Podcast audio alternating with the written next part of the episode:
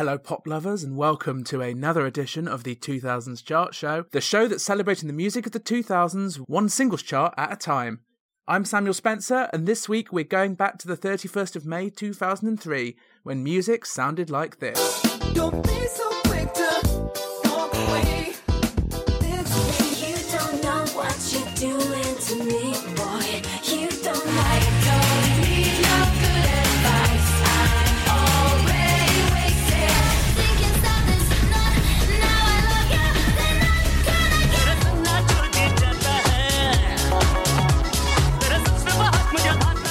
On this date 20 years ago, just to get you in the mood, there was a solar eclipse in Europe, with people in Scotland seeing a type of eclipse that's known as an annulus. And if you think I'm too mature to laugh at the fact that annulus sounds like anus, then I'm sorry to disappoint you, because that did make me laugh.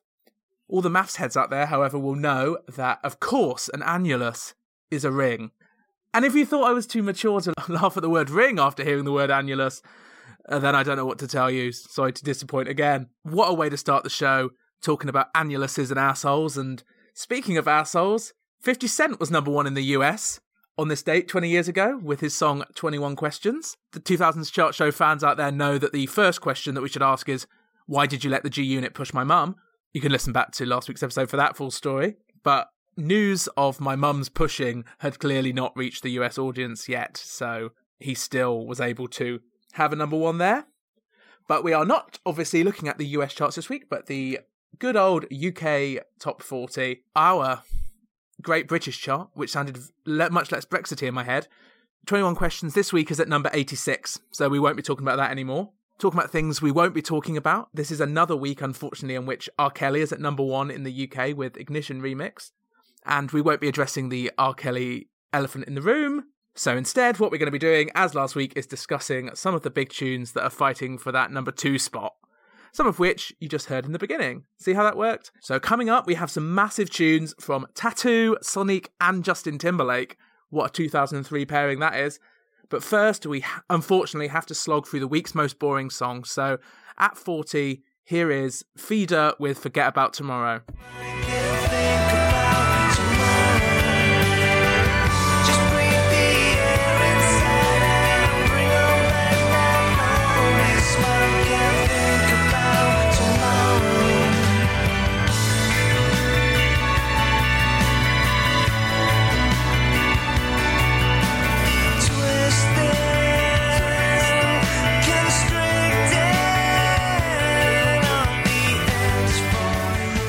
About Tomorrow. More like Forget About That Song. Which, of course, we luckily will be able to do because it is down from 32 in its third week in the charts. So hopefully that's the last we have heard of one of the dullest songs of 2003. I guess I may be sorry to any feeder fans out there. I'm sure they're lovely boys. I'm sure Welsh people have a sense of pride in Feeder being so successful, but they are one of my absolute least favourite bands in the entire world. And I would say that they are maybe the most uninteresting band that Wales ever produced, although there is a song coming up later in this chart from a band that may fight them for the title of Wales's most dull band.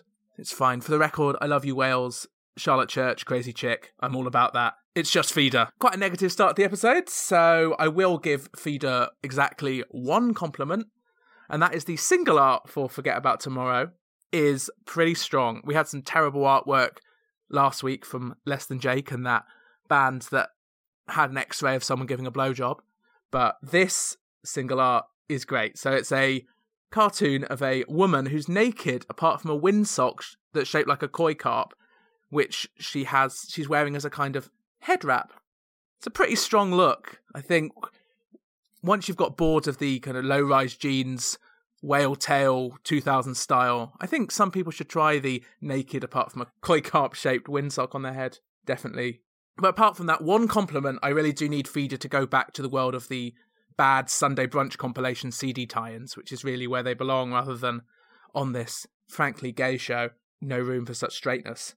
We've had Feeder, and now let's liven things up by looking up what's at number 39. And oh, great, it's two Westlife ballads. But these misunite the longest. Midnight my heaven. Burning the jewels that your Westlife very much the Al Pacino of this week's chart. Just as I got out, they pulled me back in. Just when I thought I was out, they pulled me back in. That has actually been out of the top 40 for two whole weeks and has somehow crawled its way back into the top 40 at number 39. And this is the second part of the double A side single, Miss You Nights. It's a cover of a Cliff Richard song, which explains why it's just so raucous and edgy. Cliff Richard called it one of the nicest songs he'd ever made. I don't want to be rude to Cliff Richard, but if Cliff Richard called me nice, frankly, I would just throw myself into the ocean because your street cred could never recover, could it? So obviously tonight all Miss You Nights, and neither of them are songs for me. But we can't fully criticize Westlife because they were just so incredibly successful in the 2000s. By the time they released tonight's last Miss You Night, they had 11 number one singles, which is staggering. And they did have a gay member. We have to stand that, at least. But none of this explains the great mystery of how they managed to get back into the top 40 after being away from it for two weeks.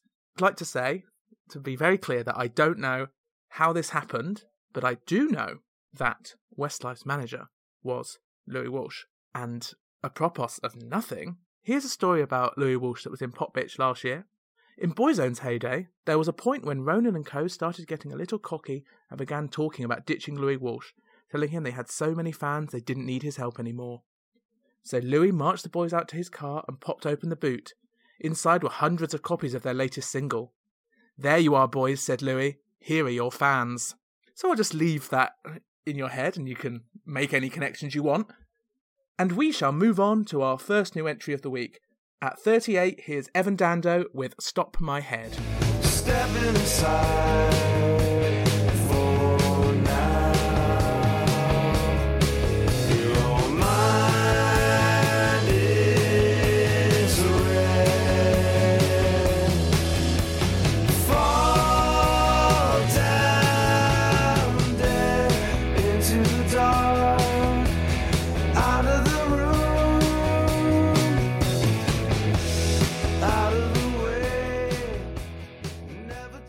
That's Evan Dando's only UK top 40 hit after four hits as a member of the American alt rock band The Lemonheads. I'm glad that he had this hit because it leads me up into another rant. So, in looking up Evan Dando, did not a guy I knew that much about, obviously because I spent all my time thinking about people like David Sneddon, who is kind of the opposite of Evan Dando.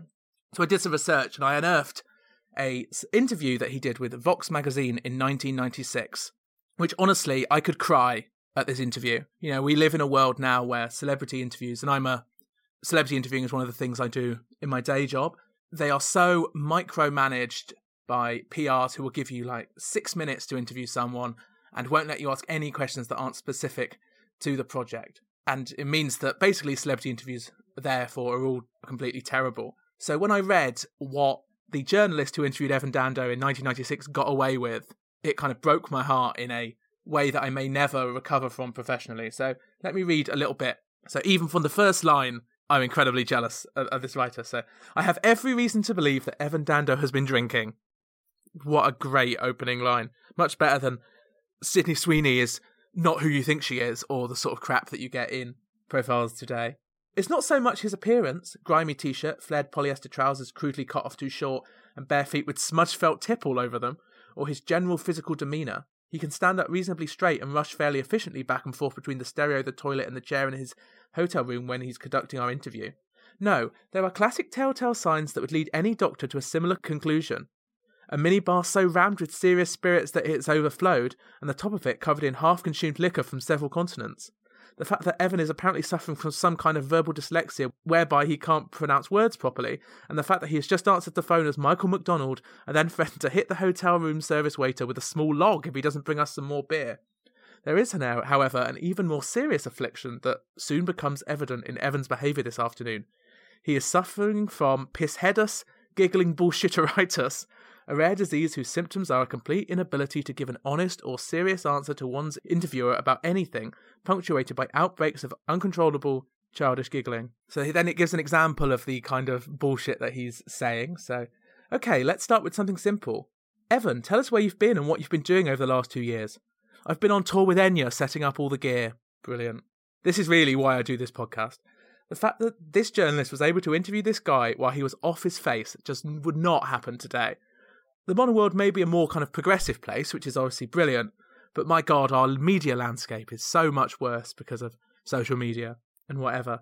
So let's have a moment's silence for and the death of a great time for celebrity interviewing. Good, and now let's move on to number 37, another new entry. Here's The Reckoning by Boomkat.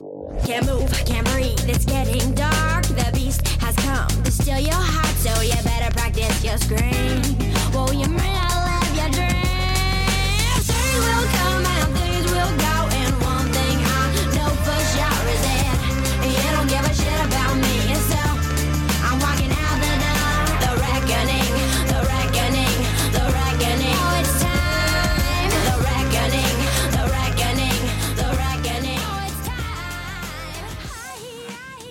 The Reckoning at number 37.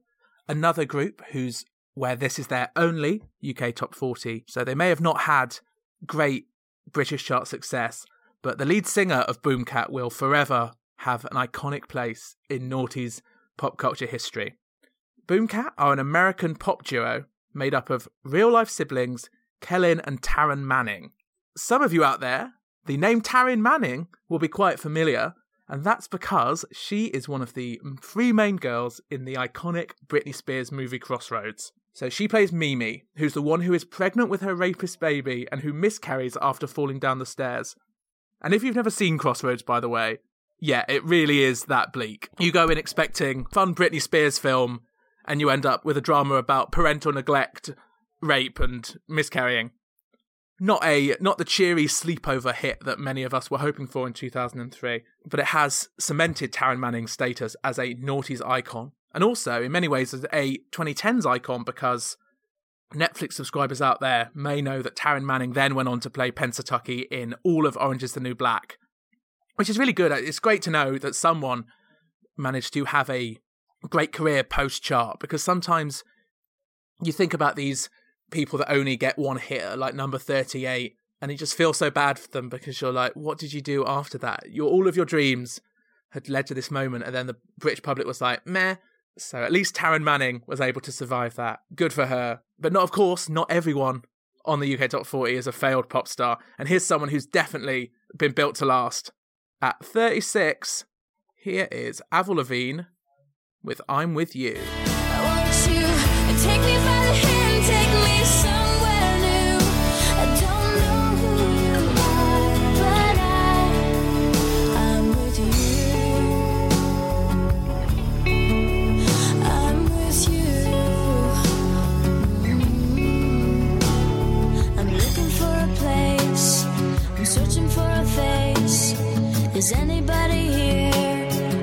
Know. I'm With You, another song that had dropped out of the top 40 only to return this week. All I'm saying is someone needs to look in Avril Lavigne's manager's car boot, okay? For legal reasons, by the way, that's a joke. Uh, there's lots of reasons why I'm With You by Avril Lavigne could have come back into the top 40 without anyone having to buy hundreds of singles and putting them in their boot. The song was, of course, on the Bruce Almighty soundtrack, and Bruce Almighty came out this week, 20 years ago, in the US. So I imagine the song is being promoted quite a lot, and that may explain why it saw a boost in sales. And don't forget, there were just so many sad suburban 10 year olds like me listening to Avril Lavigne at this time, because she was about as rocky as we could handle. So maybe the people that were late to the Avril Lavigne party finally kicked in this week and realised that Avril Lavigne was the rock chick for people who couldn't really handle rock music, which is unkind, I guess, to Avril, but I do think this is a great song and it does deserve another week in the top 40. It's a great ballad. You can ask Rihanna about that because she thought it was good enough to sample in her song Cheers.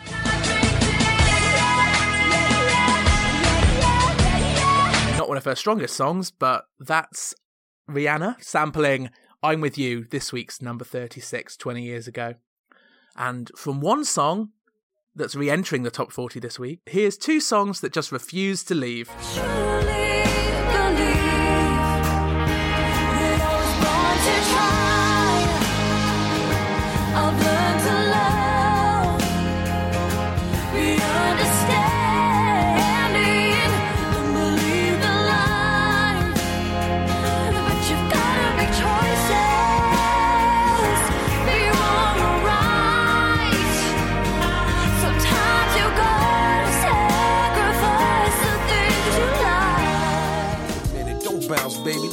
About this, man? Well, I'm bouncing and I'm bouncing. I gotta leave you alone.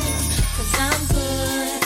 Holding down the spot and I'm good. Repping the girls on the block and I'm good. I got this thing on lock. So without me, you'll be fine, right?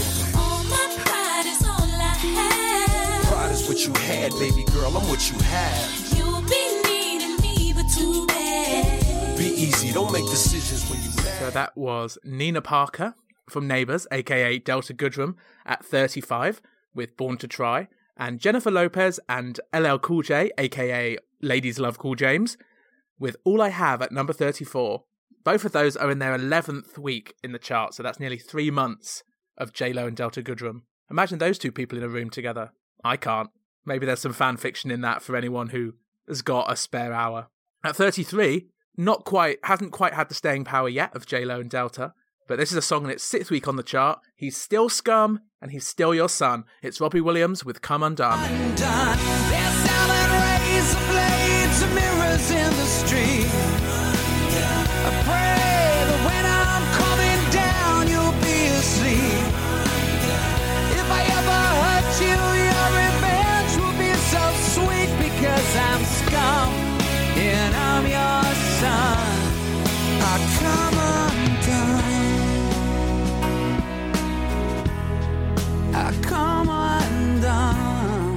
Those 11 week and 6 week chart runs, however, pale in comparison to our next song.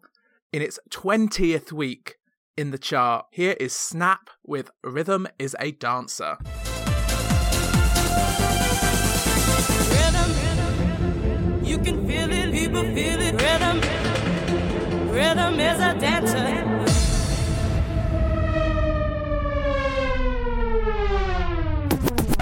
Check this out.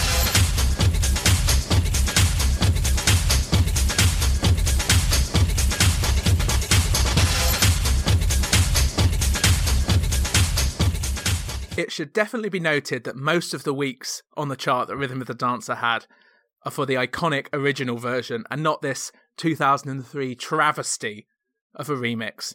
I'm as serious as cancer when I say that this remix of Rhythm is a Dancer sucks. The original version of Rhythm is a Dancer, however, great song, spent six weeks at number one in 1992. So that is a former number one single. And the next song in our chart is a new entry that was number one in Denmark. Those Danes loving this new entry, Outlandish, with Guantanamo.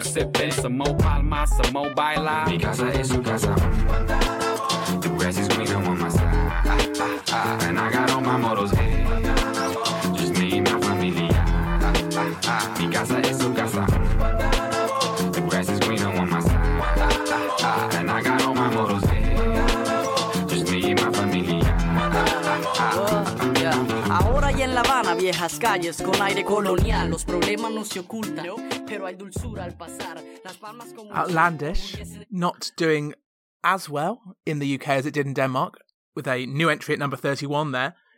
But let's talk about Outlandish. They are a Danish hip hop group of Moroccan, Pakistani, Honduran, and Cuban descent. Yeah, pretty international. What is truly outlandish is to release a song called Guantanamo just two months after the start of the war in Iraq.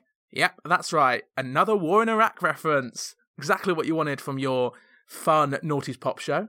George, and, George W. Bush and Tony Blair's war crimes may as well sponsor the show by this point.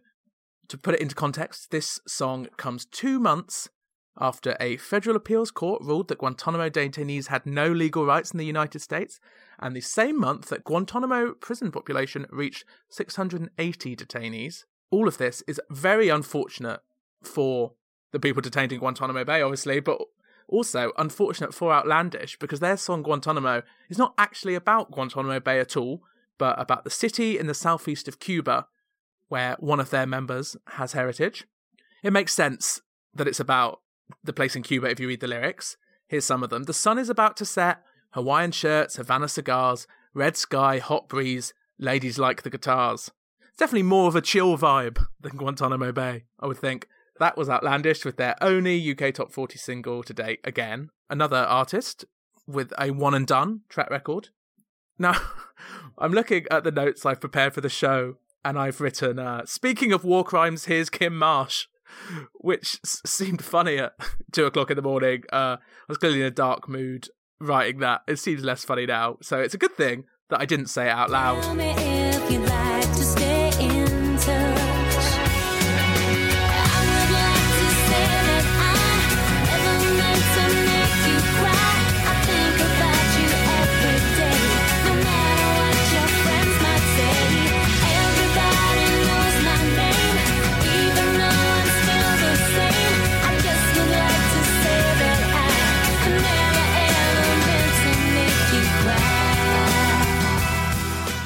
I would like to say that I never meant to make you cry, Kym Marsh, if you are listening and you were offended by that last link. I'm just trying to get into the spirit of 2003, which, as we discussed a few episodes ago, was weirdly shady to Kym Marsh, and we'll talk a little bit more about that later. But yeah, I'm sorry, Kym Marsh. I think about you every day, no matter what my friends might say. So that was the first 10 tracks of the UK Top 40 Singles Chart from 20 years ago. So let's jump ahead a little bit and look at some of the songs coming up in the upper reaches of the chart, aka the good stuff. Not to be rude to The Reckoning, which I quite like, and Feeder, which exists. Let's look at my favourite of the new entries this week, which is Not Gonna Get Us by t.A.T.u. That's right, everyone's favourite Russian fake lesbians are back with their follow up to what I think may be the best number one single of the 2000s. Of course, their song All the Things She Said. It's been a big year, 2003, for t.A.T.u. So since that song came out, became a worldwide smash. They also made headlines all over the world with their Eurovision performance, which was last week to 20 years ago, if that makes sense. Don't think it does, but it was in last, we discussed it in last week's episode anyway. So they made headlines all over the world with their performance, with the producers saying that they were so worried about t.A.T.u that they said that if they even went in for a kiss, they would cut the feed. Which I guess makes sense because God forbid anything gay happened at Eurovision. Whew. All this controversy, however, was enough to get them to number three in the Eurovision that year with their great song Ne Ver', Ne Boysia.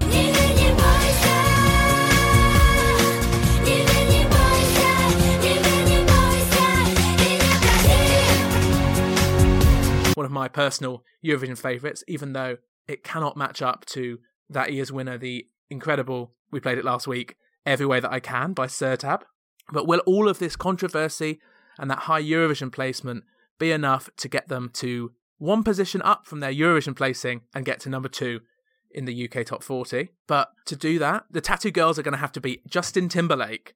So his first two solo singles have come out, Like I Love You and Cry Me a River, and both of those reached number two. So we will see if his third single, Rock Your Body, will be able to match them. Justin probably hopes so because the light bill for the music video for Rock Your Body must have cost a fortune. I realise that joke doesn't work because this isn't a visual medium, but look up the video for Rock Your Body and you'll see what I mean. So Justin Timberlake and t.A.T.u taking each other on, but no, don't count out Stereophonics with Madame Helga, who are also new this week and hoping to get that number two spot. But I'm not going to talk about a dull band like the Stereophonics any more than I have to, so let's swiftly move on and play the songs that have charted this week from 29 to 23. At 29, Android with Do It with Madonna, everyone's favourite song about objectifying pop stars.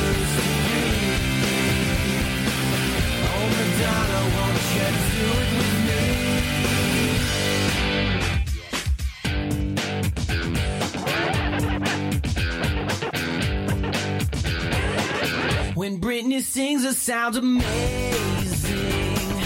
I like her belly and her butt. At 28 in its 13th week in the chart, Junior Senior with Move Your Feet. You know I love it. I've got nothing more to say, just enjoy this summer anthem.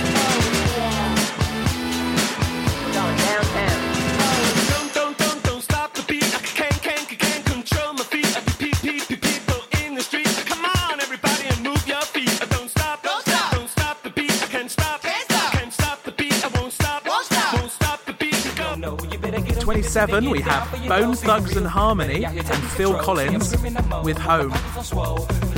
The hip hop obsession with Phil Collins continues. Why, I don't know, but 2003 loved Philly Collins.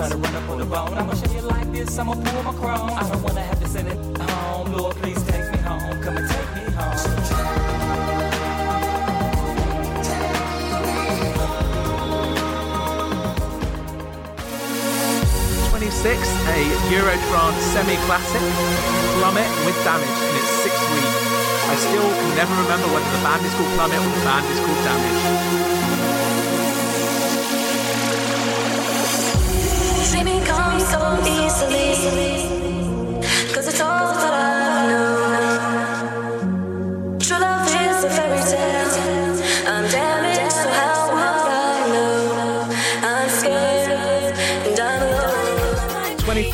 Can't Nobody by Kelly Rowland.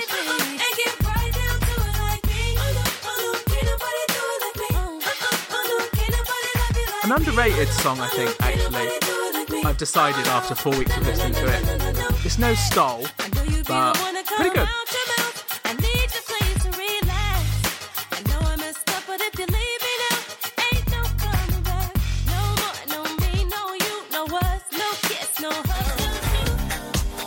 Twenty-four in its ninth week, Room Five featuring Oliver Cheatham, "Make Luv," the song of Lynx Africa. And if anyone tries to make love with you while smelling of Lynx Africa, you've only got Room Five to blame.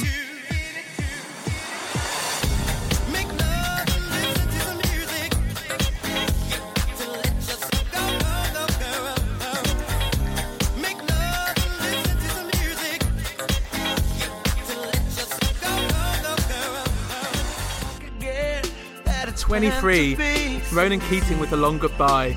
It's been a bloody long goodbye waiting for this song to leave the chart, is all I'll say.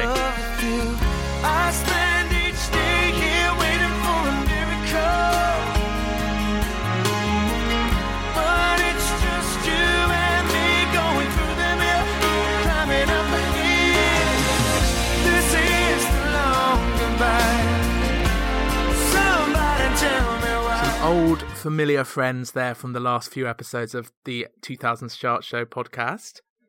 And now let's meet a new friend at number 22. In fact, let's meet two new friends. Again, that's very Davina, isn't it? Fancy another one? A double A side from Audio Bullys. Here is The Things.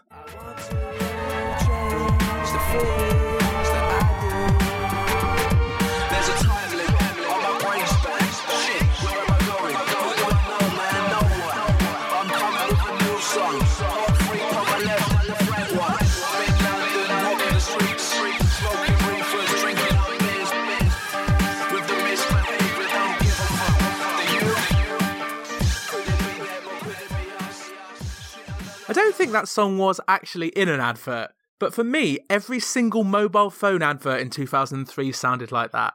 I don't know if anyone else out there knows what I mean by that. It's not bad, it's just incredibly 2003. I feel I'm about to be sold a Nokia 3310 just listening to that.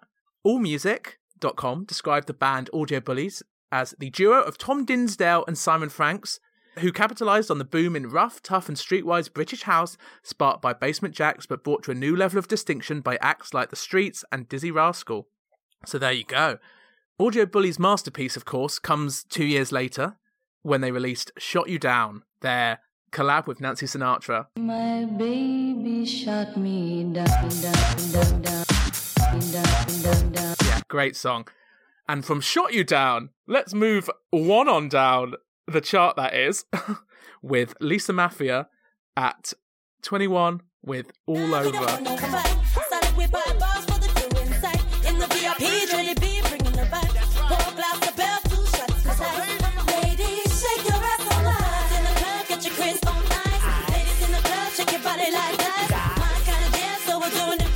Yo, who got the inflow keeping it tight?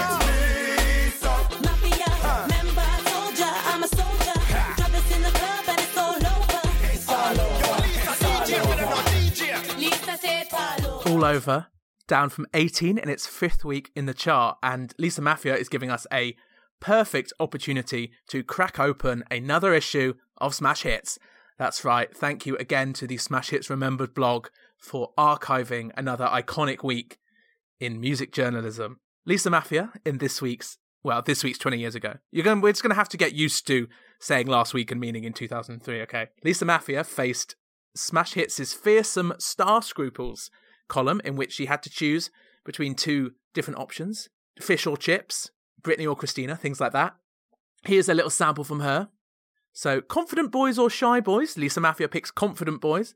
I much prefer confident boys. In my experience, shy boys are normally up to something. They often just to pretend to be shy. Wise words there from Lisa Maffia. She is all over shy boys. She knows what they're up to.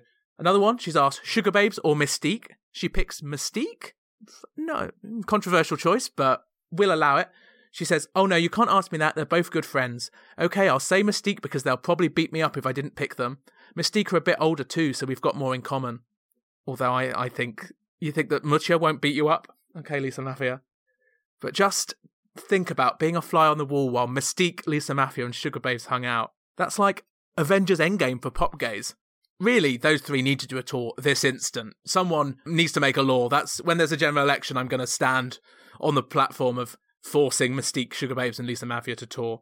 And I think that's an electable premise. But let's keep with Smash Hits for now and just briefly discuss the cover of this week's issue, So 2003. We're going to talk about it a little more when the song Fighter comes out in a few weeks and we delve into that incredible song. But this week, Christina Aguilera is on the cover of Smash Hits. Very funny to me because the headline is Christina, colon, I'm just a normal girl like you. Meanwhile, in this picture, Christina looks somewhere between the love child of the Evanescence girly and Rachel Lester from The X Factor. It was good, wasn't it? Let's face it.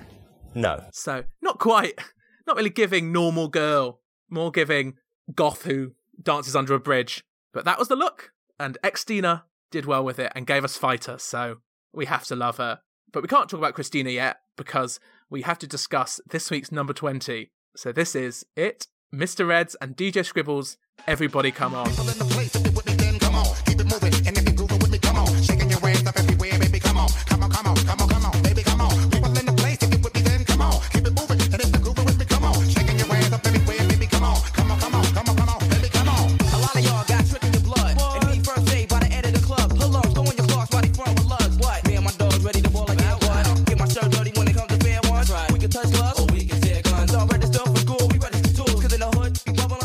Say we have to discuss it, but I have literally nothing to say about it. So we're going to move straight on to number 19.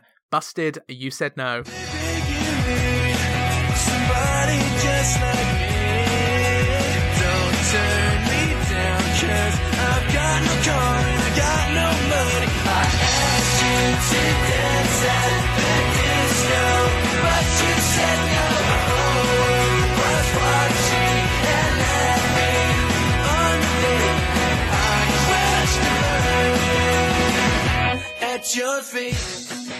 Down from 14 in its fifth week there, Busted, with You Said No.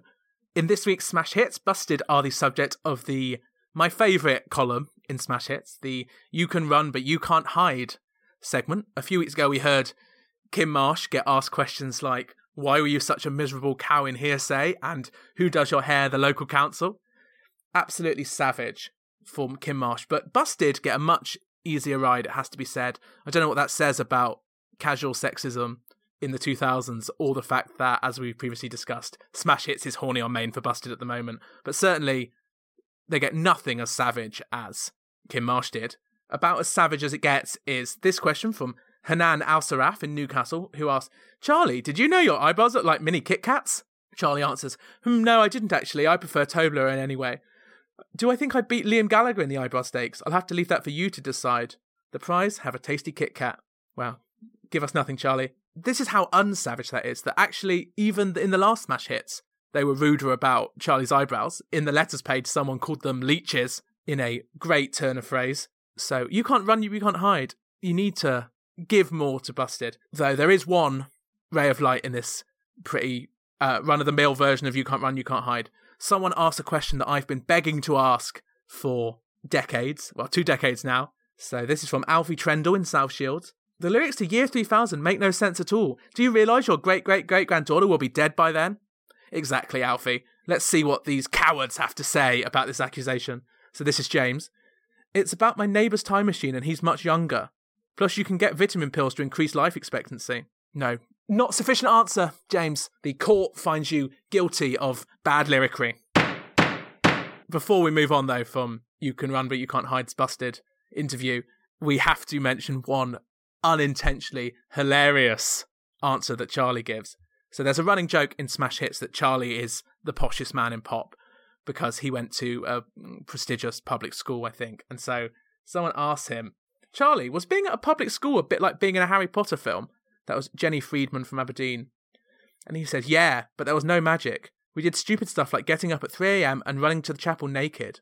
Okay, that's pretty ordinary. So, but hold on to your knickers, girls, as Victoria Beckham might say. Hold on to your knickers, girls! For this next line. All of my friends were fags. Fagging's wicked, man. It means doing duties.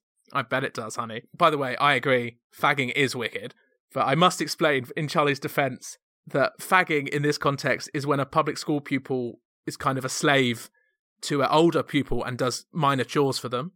Which actually, now I think about it, actually sounds even more gay than just saying all my friends were fags. Charlie Simpson fagging away there. And unfortunately, at number 18, there is absolutely no fagging at all because this may be the straightest song ever made.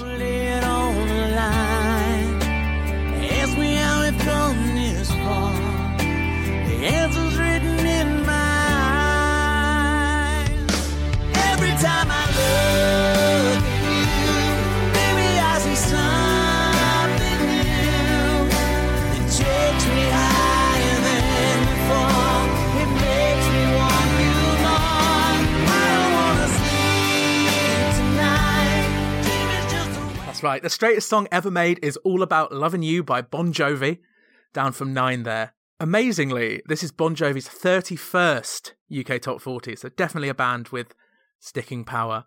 And number 17, meanwhile, is the complete opposite of that. Someone who is trying to live up to their their debut and basically destroying their career in the process. So a new entry for Sonique with Can't Make Up My Mind.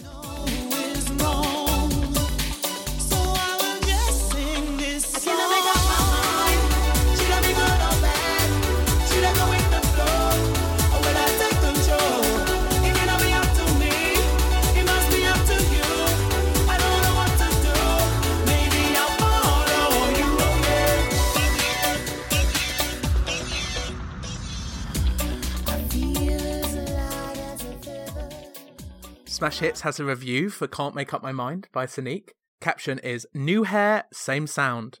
Remember the bald DJ who sang It Feels So Good? Well, this is her, but she's grown her barnet, which seems to be the only thing that's changed because this sounds exactly like her last few hits. The familiar high energy dance beat and electronic effects are all here. Not bad then, but not amazing. That from the Smash Hits reviewer Serena Lacey, fast becoming my favourite of these Smash Hits reviewers. She gave it three electric guitars out of five. Last Smash Hits was three Fab Ice Lollies out of five, so good to see they're changing it up. I think that review actually is kind of being kind to Sonique. Maybe Smash Hits has a similar policy to a certain magazine that I won't name that is now stopping their writers from delivering two star and one star reviews. So back to Can't Make Up My Mind rather than uh, spreading media rumours. The problem with this song, I think, is that actually Serena says that it has a familiar high energy dance beat, but I think this dance beat is really not actually high energy enough at all. Compare it to like her song Sky, which is my favourite, or It Feels So Good.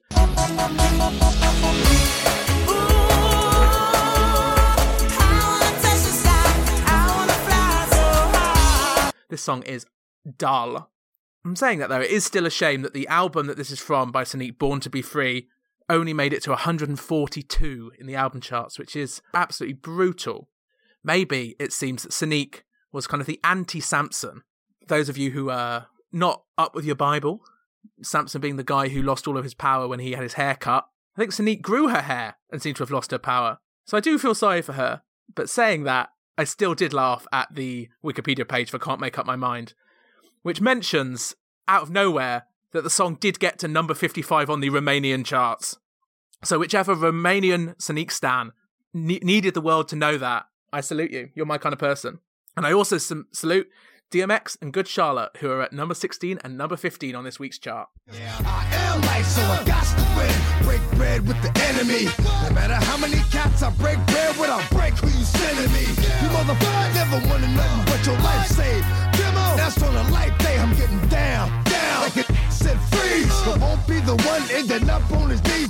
Please. If the only thing you can't steal was came out to play, stay out my way. Mother, first we gonna rock, then we gonna roll, then we let it pop, don't let it go. X gon' give it to ya, he gon' give it to ya. X gon' give it to please. His type of girl always comes with the fee. Hey now, there's nothing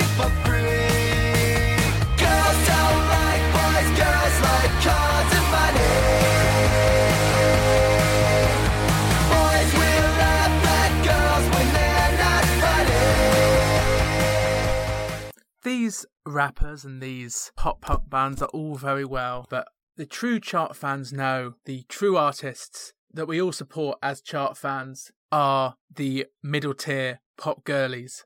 And so, at number 14, if we there was going to be a Sergeant Pepper's Lonely Hearts Club Band style montage of people for the 2000 chart show, this woman would definitely be on it. So let's listen to at number 14, Lately by Lisa Scott Lee. And everybody out there, wish her a hearty Yes Lisa.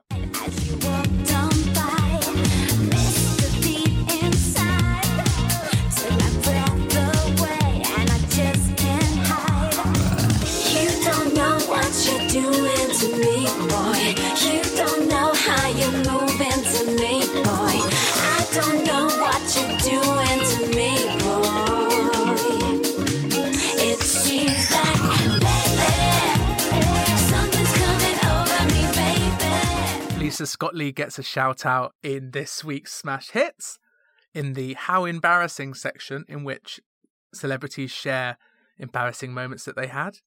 This is Lisa Scott Lee's boob tube story, as she calls it. I hate getting tan lines, so I fold my bikini top as small as I possibly can without showing things I shouldn't.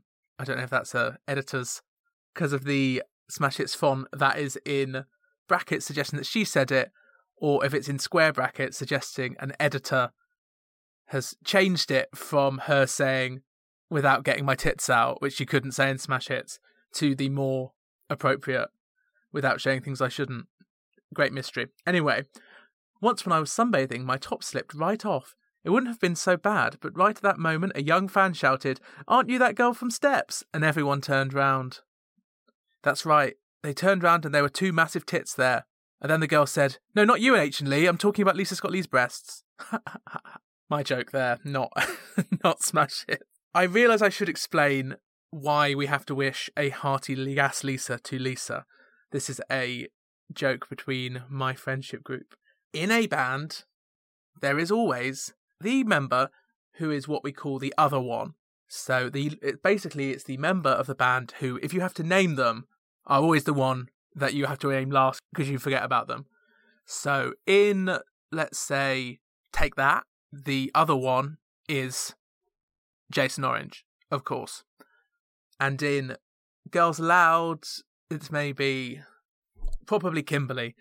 They are they of course who the other one is is a huge debate and no none so much with steps in which I think that the other one in steps is either Lee or Lisa. You can debate amongst yourselves which one of those you think is the true other one of steps, but certainly amongst my friends, Yes Lisa is what you shout at a gig in which in a moment in which the other one of the band sings a solo. So, for example, if you go see S Club 7 and Tina sings a solo line, you have to shout a hearty yes, Lisa. And because of that, if you meet a fellow The 2000s Chart Show fan in the wild, the official way of greeting a fellow fan is the phrase, Yes, Lisa. I am deciding that now. And we're going to give this a first a try at Mighty Hoopla, when, of course, Lisa Scott Lee is playing. So you can say Yes, Lisa very loudly, and people will just think you are saying yes to the fact that Lisa is playing.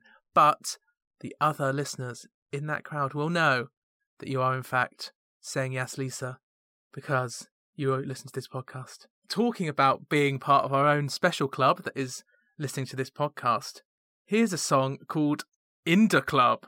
Flawless transition there. Get love pop, but holla in New York for show to tell you I'm local. When the plan is to put the rap game in the choke. I'm fully focused, man. My money on my mind, got a meal out the deal, and I'm still in the grind. Now, Shorty says she feeling my style, she feeling my flow. A girl from Wooded, they buy, and they ready to go. Find me at the club, bottle full of bub. Mama, I got what you need you need to feel the buzz. I'm in the having sex, I ain't into making love, so come give me a hug. If you're into getting rough, you can find me in the 50 Cent there. He of mum pushing history into club. Down from 11 in his his 11th week. Real staying power, that song. Mainly because it it took 11 weeks for all of us to understand what he was saying. It took 11 weeks for us to learn that he wasn't, in fact, saying, You'll find me in the club, butthole full of bud, but was, in fact, of course, saying, You'll find me in the club, bottle full of bub. Short for bubbly, not bud look back to a previous episode for all of the hilarious things that people thought the lyrics to In the Club were because 50 Cent is a famous mumbler. Number 12 now. I realised last week that Bhangra Knights versus Husan is at number 11, and I realised last week we skipped right over Bhangra Knights versus Husan when they were number 10. What can I tell you? I was just so excited to get to Lisa Scott Lee. I was blind with Lisa Scott Lee madness. I'm sure it's an affliction that all of us have had. So, just mentioning now Husan versus Bhangra Knights, who are at number 12, perhaps the reason why I forgot to mention them last week, it was kind of me self cancelling myself because Bhangra Knights versus Husan, of course, is four white guys doing a Bhangra song. It was fine at the time. Maybe that's the uh, new slogan of this podcast, uh, the 2000s chart show, colon, it was fine at the time. Here is what the song that was fine at the time sounded like.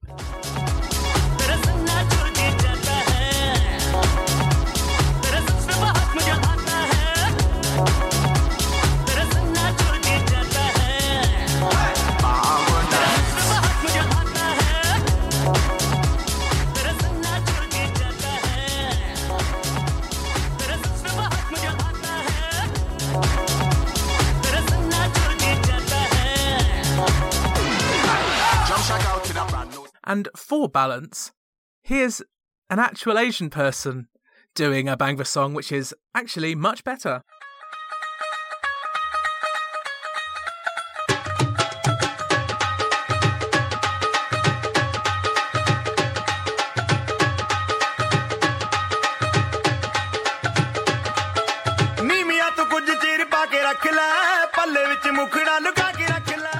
So that was, of course, the song Mundian Tibaki from an actual Asian musician. That's Punjabi MC.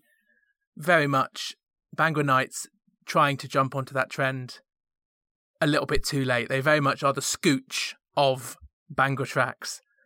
Doing a thing that all of us like, but about two years after we liked it.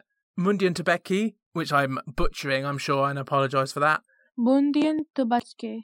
Means beware of the boys. And as good Charlotte know, you can't talk about boys without talking about girls. So, what choice do we have but to go on to number 10, the cheeky girls, take your shoes off.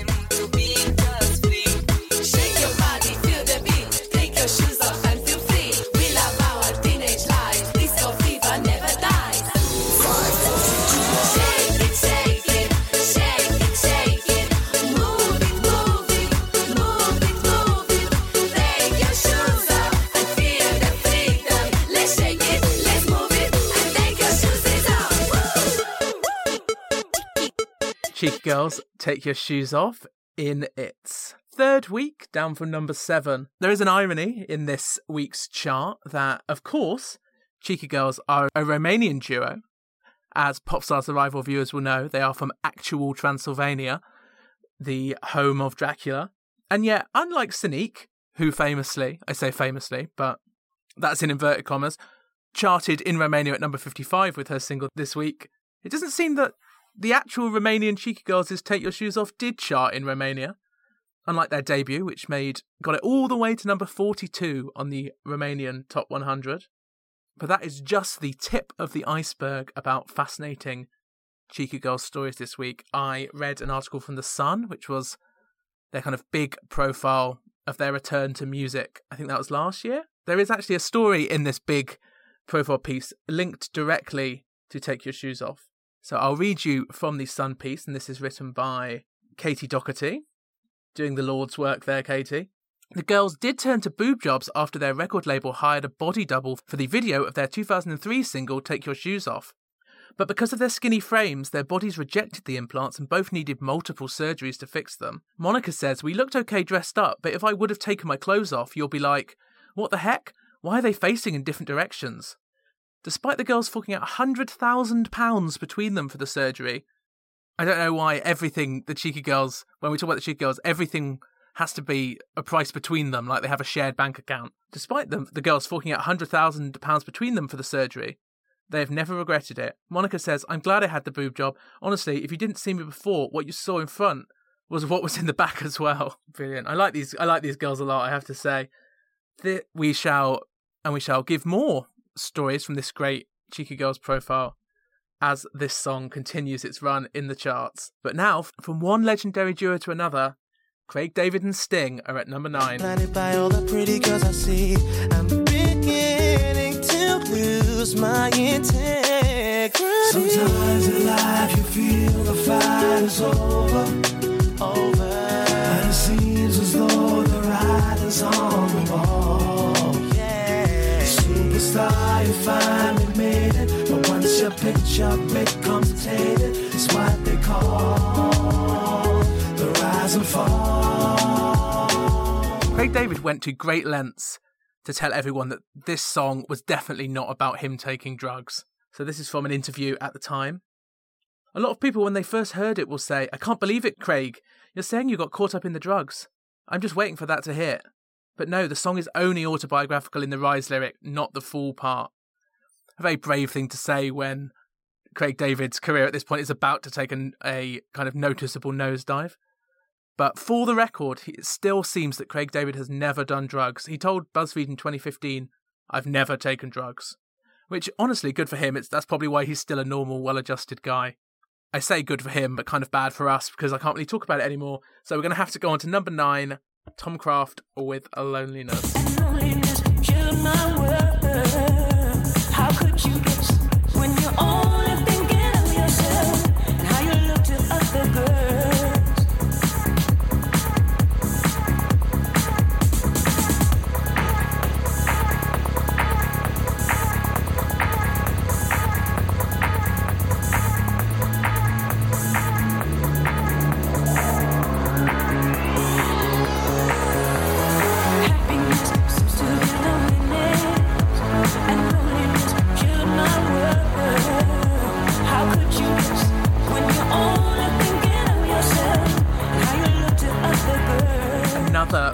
Number one there, Tomcraft with Loneliness. With that at number nine, that leaves us with eight songs on the chart from 20 years ago. That's four new entries and four holdovers from last week. One of those, of course, being our cursed number one, which we are not discussing. So we can move straight on to the song that should have been number one last week Girls Aloud with No Good Advice. Currently, we are in the press cycle, in this is in 2023, by the way, for the Sound of the Underground 20th anniversary. And it is about damn time, I don't know who to address this to, but whoever it is, that we get the B side to No Good Advice on around onto streaming services because it is totally underrated, even among Girls Aloud fans, as a B side, and it, it needs the respect it deserves. So get on that, whichever faceless corporation is in charge of the Girls Aloud masters.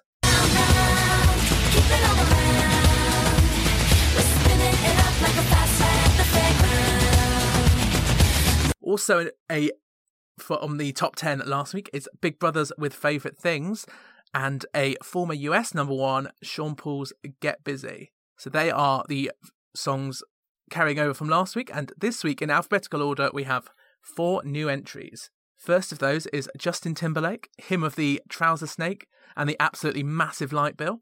He is trying to get to the top of the UK charts with Rock Your Body. Last week it just missed the top 40 on an American import version, but now the UK release is here and he is trying to beat his last two songs that both got to number two. Obviously, we know he doesn't do that because of a certain curse number one, but can he match his number two position here? To get to number two, Justin Timberlake is going to have to beat Love Inc., who are hoping to make their stamp on the chart for the first time since their song You're a Superstar made it to number seven in 2000. Yeah, that's right, You're a Superstar, remember that?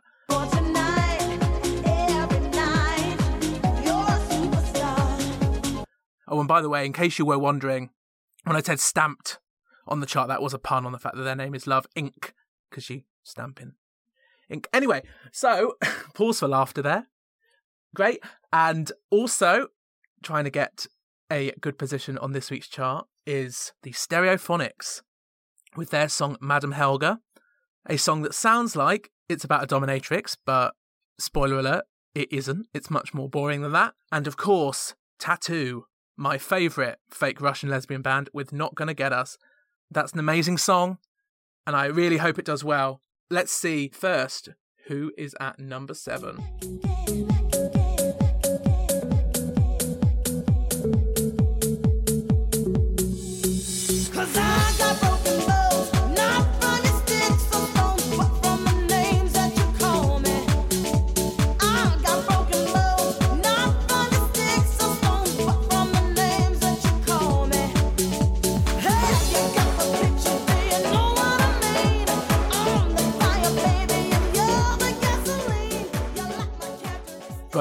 By Love Inc. at number seven. It's worth looking up Love Inc. not only to favourite You're a Superstar on Spotify, because that's a great song, but also to look at the hilarious picture that Love Inc. have for their, their singles. A photo that's really giving your one friend who hates dressing up. So the guy in the middle kind of looks like Bono. He's got the big Bono glasses and this kind of Ali G goatee, as well as a long hair that he's tied up into two buns on either side of his head. So he's and he's also wearing a leather coat, so he's really giving. The woman on the left is kind of giving a kind of Hindu rave vibe. She's got very bold lipstick and a bindi, kind of strong look. You can see her like dancing to some new age stuff in Ibiza at the time. Future Sam here. I neglected to mention the very important fact that she's also painted blue. And then there's the other guy in a beige jacket and a pair of yellow sunglasses, really uh, letting the side down there on Love Inc. I think those two might be the love, and he's the ink. You know, he's the corporate side, whereas they're the uh, the crazy ravers. But together, they have created a number seven hit with Broken Bones. I can say what I want because you know sticks and stones will lead to broken bones, but my words will never hurt them. Especially, I hope the guy who looks like Matrix Bono. I want to meet him and uh, talk about German techno with him at some point. So hopefully that becomes a reality after we move on to number six and find out which one of the remaining new entries has not made it into the top five. Starting from here, let's make a promise. You and me, let's just be honest. We're gonna run, nothing can stop us. Even the night that falls all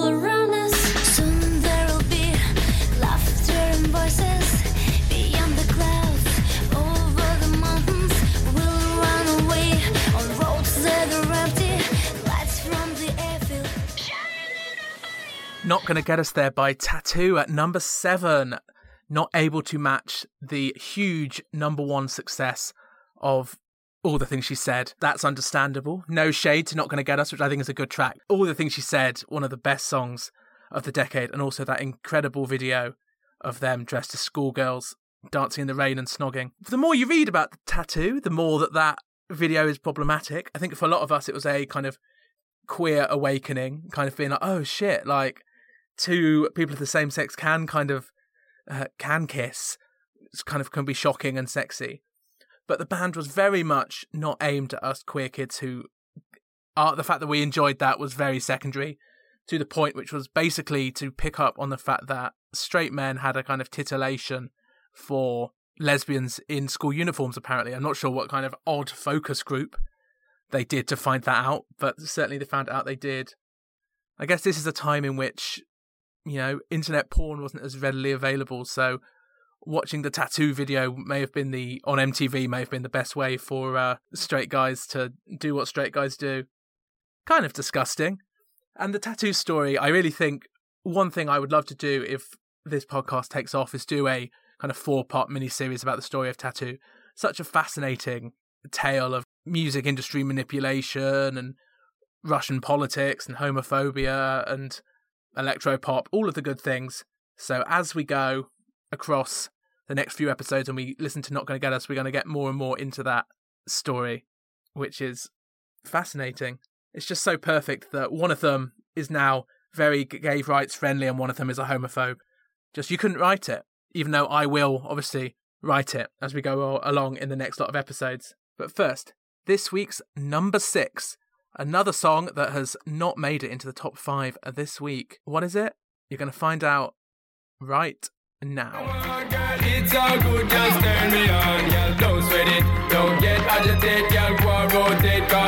you you know you it. Coming in my tension, girl. Run the program, just go and fit it. Yo, have a good time, girl. Free up on your mind, cause nobody can this, your man won't let it. Cause you are the number one, girl. Wave your hand, make them see the wedding band, yo. Sexy ladies want part with us, in the car with us, them now war with us. In the club, them want flex with us, to Sean Paul with Get Busy There, down from four last week in its second week. You may be wondering there, I wonder what is Sean Paul getting busy with? Because as we said last week, he is adamant that that song is definitely not about drugs. So he was definitely not getting busy smoking the reefer or planting the devil's lettuce or whatever other old fashioned euphemism for smoking weed you like. What Sean Paul was actually getting busy with in this time was water polo. Yeah, this is not a joke. This Sean Paul comes from an illustrious water polo family. Yeah, I, yeah, no, you uh, you're probably like, yeah, yeah, funny joke, but it's true. So his grandfather was the fir- on the first ever Sri Lanka men's national water polo team. Although on Wikipedia that does have citation needed, so take that with a pinch of salt. If there's any water polo fans out there, be sure to find a citation for that. His father, Sean Paul's father, also played water polo for the team in the 1960s and competed in long distance swimming, while Paul's mother was a butterfly swimmer. She swam the butterfly, I assume, rather than she was a butterfly who swam. That would be an interesting crossbreeding. Paul played, that's odd there, the Wikipedia choosing to refer to Sean Paul as if Paul is his surname, which it actually isn't. His full name is Sean Paul Ryan Francis Henriques. Puzzling choice by Wikipedia there, but never mind, we continue. Paul played for the, the national water polo team from the ages of 13 to 21 when he gave up the sport in order to launch his musical career. And at this point in the chart, 2003, Sean Paul was 30, so he'd spent a whole decade launching his musical career. You kind of think of him as like someone who became kind of very famous very quickly, but no, it took a whole decade for Sean Paul to become Sean Paul. And I wonder if he misses the water. Another weird tidbit the Sean Paul Wikipedia is full of it, fascinating information. When Paul was 15, his father was arrested on charges of manslaughter and sentenced to 15 years in prison. He was released for good behaviour when Paul was 19. So he was uh, getting busy too, I think. Fascinating stuff. I hope that there's. We're going to dive more into Sean Paul's water polo career. So, Sean Paul, water polo playing dancehall legend at number six. And that takes us into the top five. Still to come are Stereophonics, Big Brovaz, Girls Aloud, Justin Timberlake. Not in that order, I should know. Which one of them is at the number five spot? It's last week's number two. It's Girls Aloud, and they still don't need no good advice.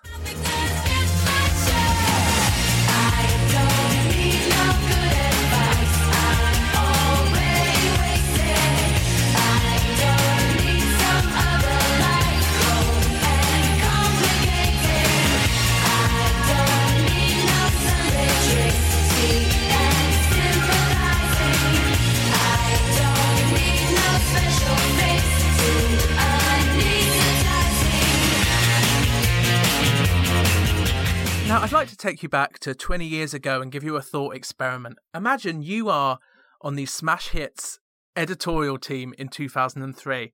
I know, too much to dream, but I am asking you to do it. Girls Aloud are trying to publicise their single, No Good Advice. What sort of story would you give them in the episodes of Smash Hits?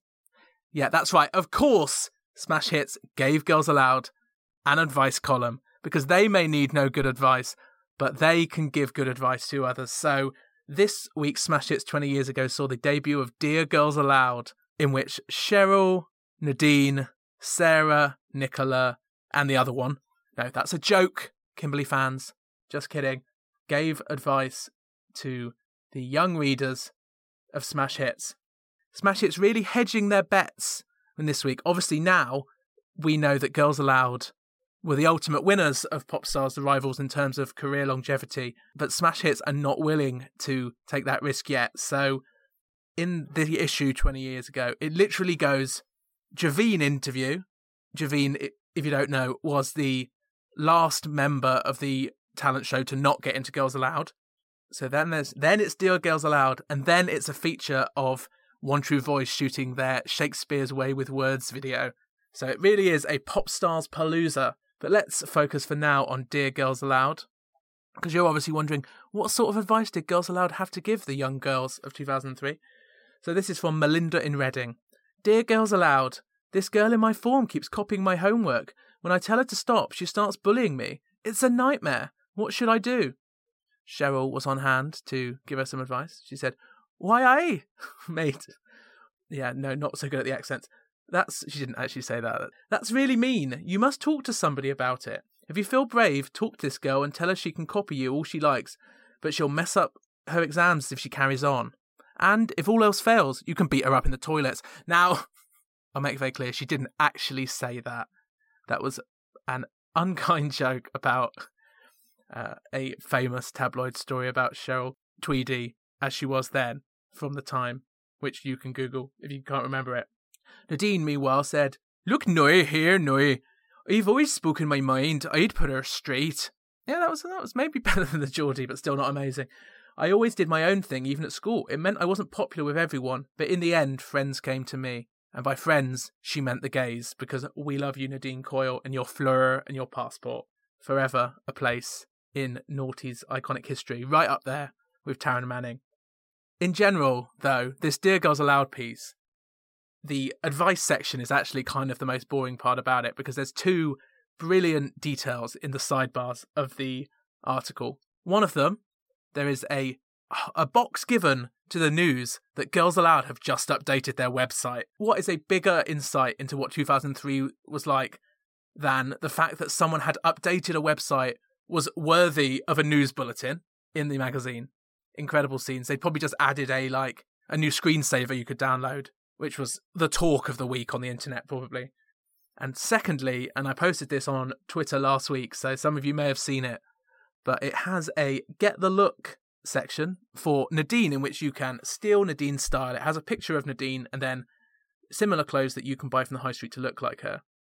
You know, it's a classic magazine section, except the outfit that Nadine is wearing is the least notable outfit that anyone has ever worn. She's literally wearing like a like 10 pound pink top and a pair of denim cut off shorts. The thing about a get her style section, smash hits, is that the picture you choose has to have style. Uh, this is just the kind of outfit you would wear to work if it was a bit hot. It's the it's the kind of outfit that you would wear of just for just a casual day of looking for your passport. You know the type. What a woman. Love Nadine Coyle. Why don't you go to work? Great song. But what isn't great is that Girls Aloud's No Good Advice, one of their best singles, has been beaten in the charts by this number four. I mentioned earlier that there was maybe a Welsh band more boring than Feeder in this chart, and we're finally there. The Stereophonics with Madame Helga.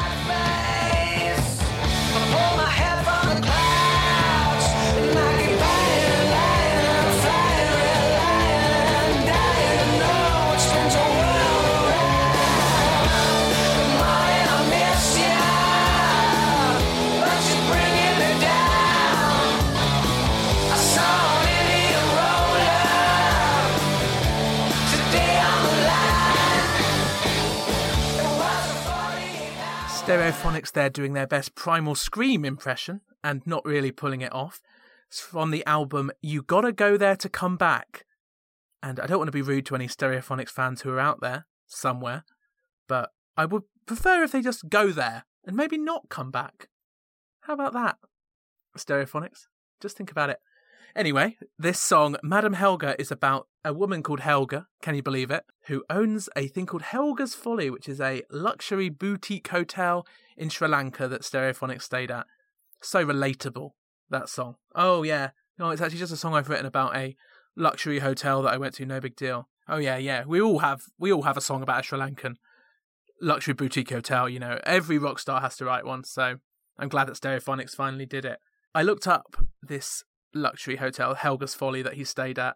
This is another funny Wikipedia page. Just the. Notice the sudden drop in quality of the caliber of celebrity as we go along here. So it's talking about notable guests who have stayed at Helga's Folly, and it says Gregory Peck, Peter Finch, William Holden. So that's, I think, three Oscar winning actors to start off with. So pretty A star stuff. Mahatma Gandhi, remember him? Vivien Leigh, another Oscar winning icon, Gone with the Wind. Laurence Olivier, Jawaharlal Nehru, who was the Prime Minister of India, and Kelly Jones of the Stereophonics. Hmm, One of these isn't like the others. So that's very funny. Hilarious jumping quality there from the Prime Minister of India to the guy who sang Handbags and Glad Rags. When they have finally stripped you of the handbags and the glad rags to sweat so you could buy. No, the other raspy voiced guy who sang Handbags and Glad Rags. Handbags and the glad rags that your poor old granddad had to sweat buy. Side note, a glad rag is definitely something you use to wipe up cum. That actually, weirdly, does set us up quite well for our next track because handbags, although not glad rags, let's be clear, is definitely something that the artist who sang this song may have asked for in the lyrics. Does that make sense? It will when you listen.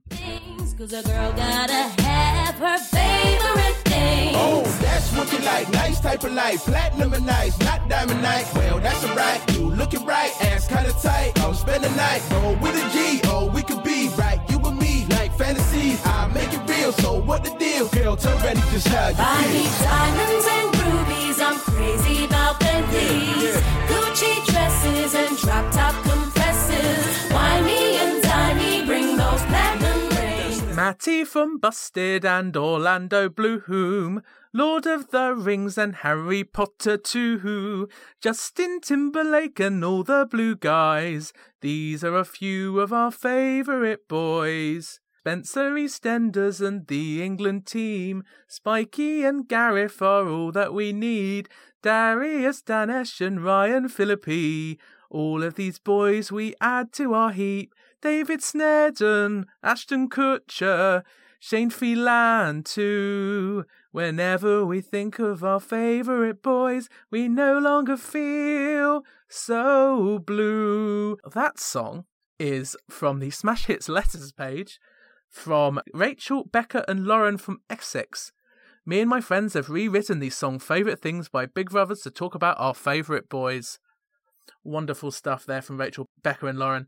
Definitely better than the ChatGPT version we got last week, which saw ChatGPT update favourite things with modern things like satnavs. Again, our favourite Smash Hits writer, Serena Lacey, writes Nice work, girls. Now hop off and meet some boys in the flesh. Hopefully, they won't be weirdo wizards like Harry Potter, about to get married like Shane Westlife, or have hairy little goblin feet like the poor Lord of the Rings boys. Yeah, Serena Lacey calling out Harry Potter years before everyone else came for J.K. Rowling. What an icon. Big Brovaz there at number three in their third week on the chart.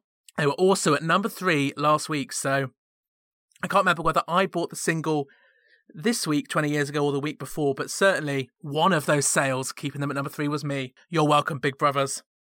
But one song I definitely didn't buy because I think it's the worst of this guy's early singles, even though it was absolutely everywhere if you watched as much MTV hits as I did. if you've kept a track on what we mentioned was coming up, you will know that this week's number two is Rock Your Body by Justin Timberlake.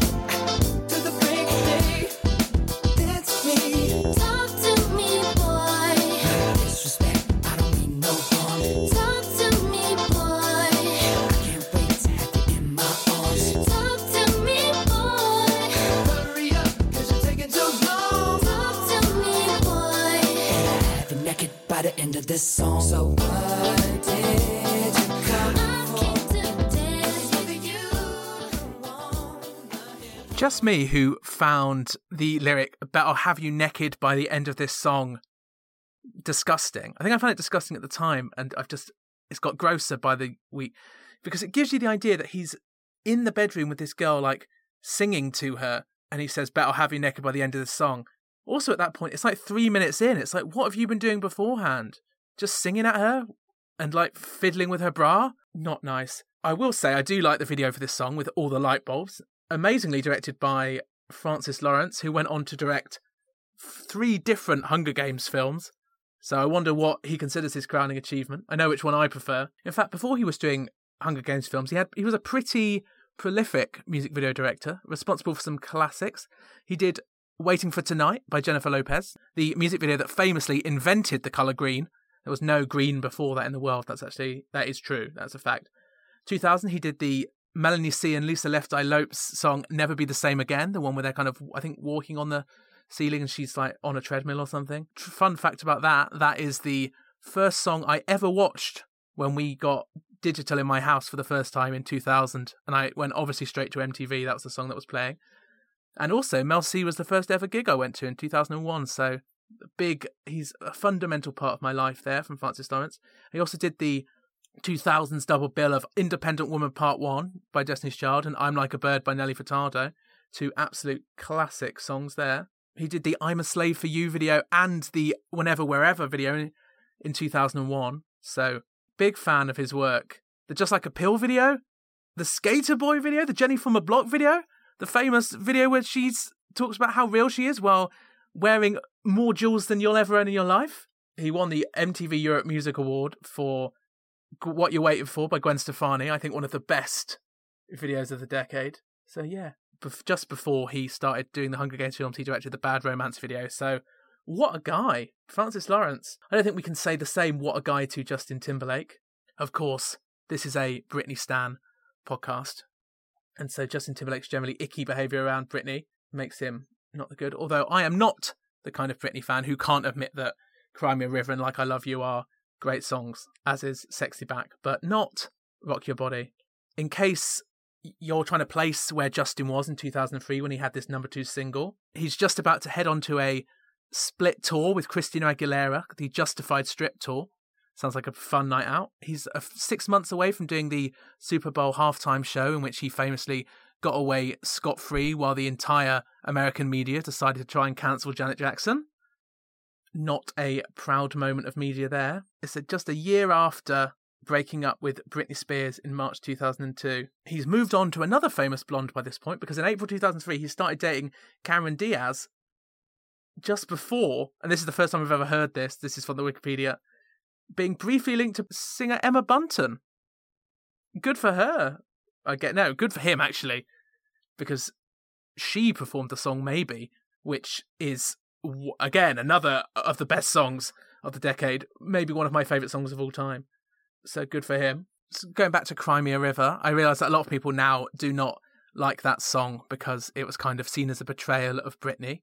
I can understand that, but it is a good song. And also, I don't know if anyone out there knows this, but the song Sweet Dreams My LA Ex by Rachel Stevens was actually written for Britney as a reply song to Cry Me a River.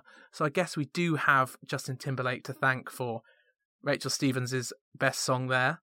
Though I don't want to end this podcast on a congratulations of Justin Timberlake. So I guess we will say congratulations to Rachel Stevens for being the true winner of all of this, as she is the true winner in my heart of nearly every situation and moment.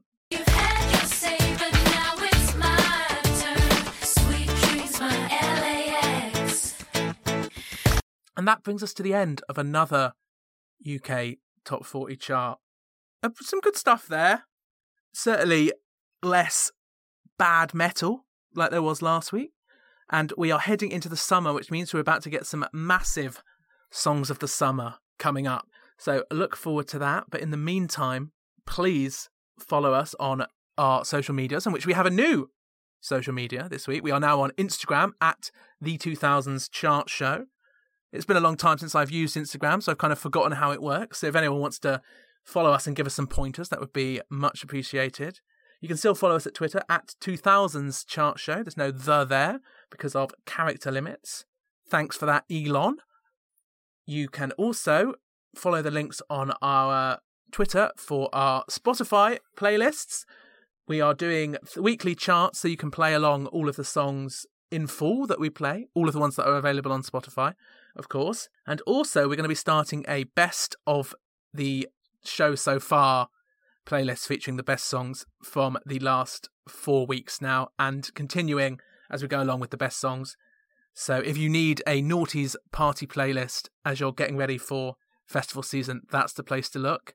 You can also email us if you've got any recollections of the 2000s for us to share on the show.